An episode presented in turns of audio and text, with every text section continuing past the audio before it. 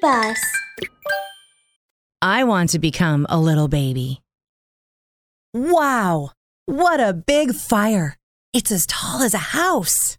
It was the first time Fireball, the fire breathing dragon, had breathed out such a huge ball of fire. Feeling very proud, he flapped his wing to get his mother's attention. Mom! Mom! I can breathe out so much fire! I'm so clever! Whew! Mimi! Scared!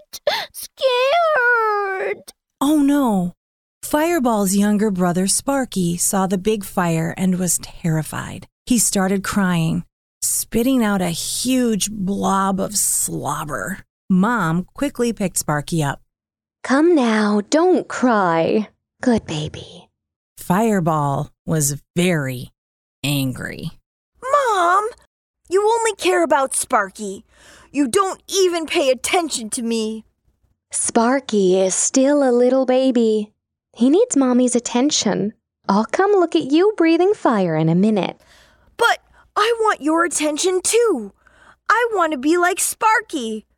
I want to become a little baby. Fireball thought of all kinds of ways to turn himself into a little baby. When he saw his little brother crawling on the ground, Fireball, who was flying in the sky, immediately flopped onto the ground. Swoosh! He worked very hard to copy Sparky, crawling everywhere. but he didn't expect his mother to continue looking at Sparky, not paying attention to Fireball at all. Fireball still didn't give up. He started to crawl, copying how his little brother talked. La la, mama. Fireball, you're a big dragon. Why are you crawling on the ground? I don't want to grow up. I already said I wanted to become a little baby. When it was time for bed, Fireball's mother put his little brother in the little bed that used to belong to Fireball. No, that's my little bed. Sparky can't sleep there. Fireball, you've grown up. You're too big for this little bed. You should sleep in your big bed. Hmm. I don't want to grow up. I already said I wanted to become a little baby. Flop! Fireball laid down and squeezed beside his little brother in the little bed. Bam! The bed broke. Fireball crashed to the ground, and Sparky was so terrified he began to wail.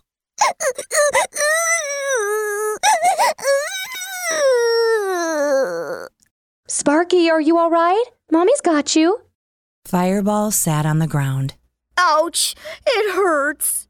A splinter from the little bed had pricked Fireball's hand. But Fireball's mother still held Sparky tightly, not even noticing that Fireball was hurt.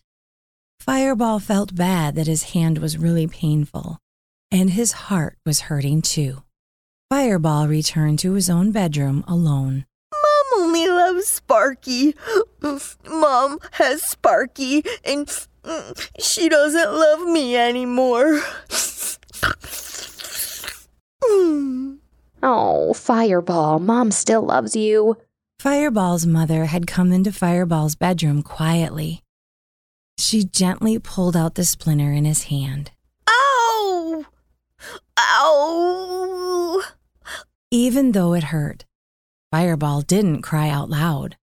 Fireball, you did good. You're very brave. You've really grown up. Mom, don't ask me to grow up anymore. I've said that I want to become a little baby. Really? But a little baby can only stay in the room and crawl around. Don't you want to eat hamburgers, strawberries, and all kinds of delicious food?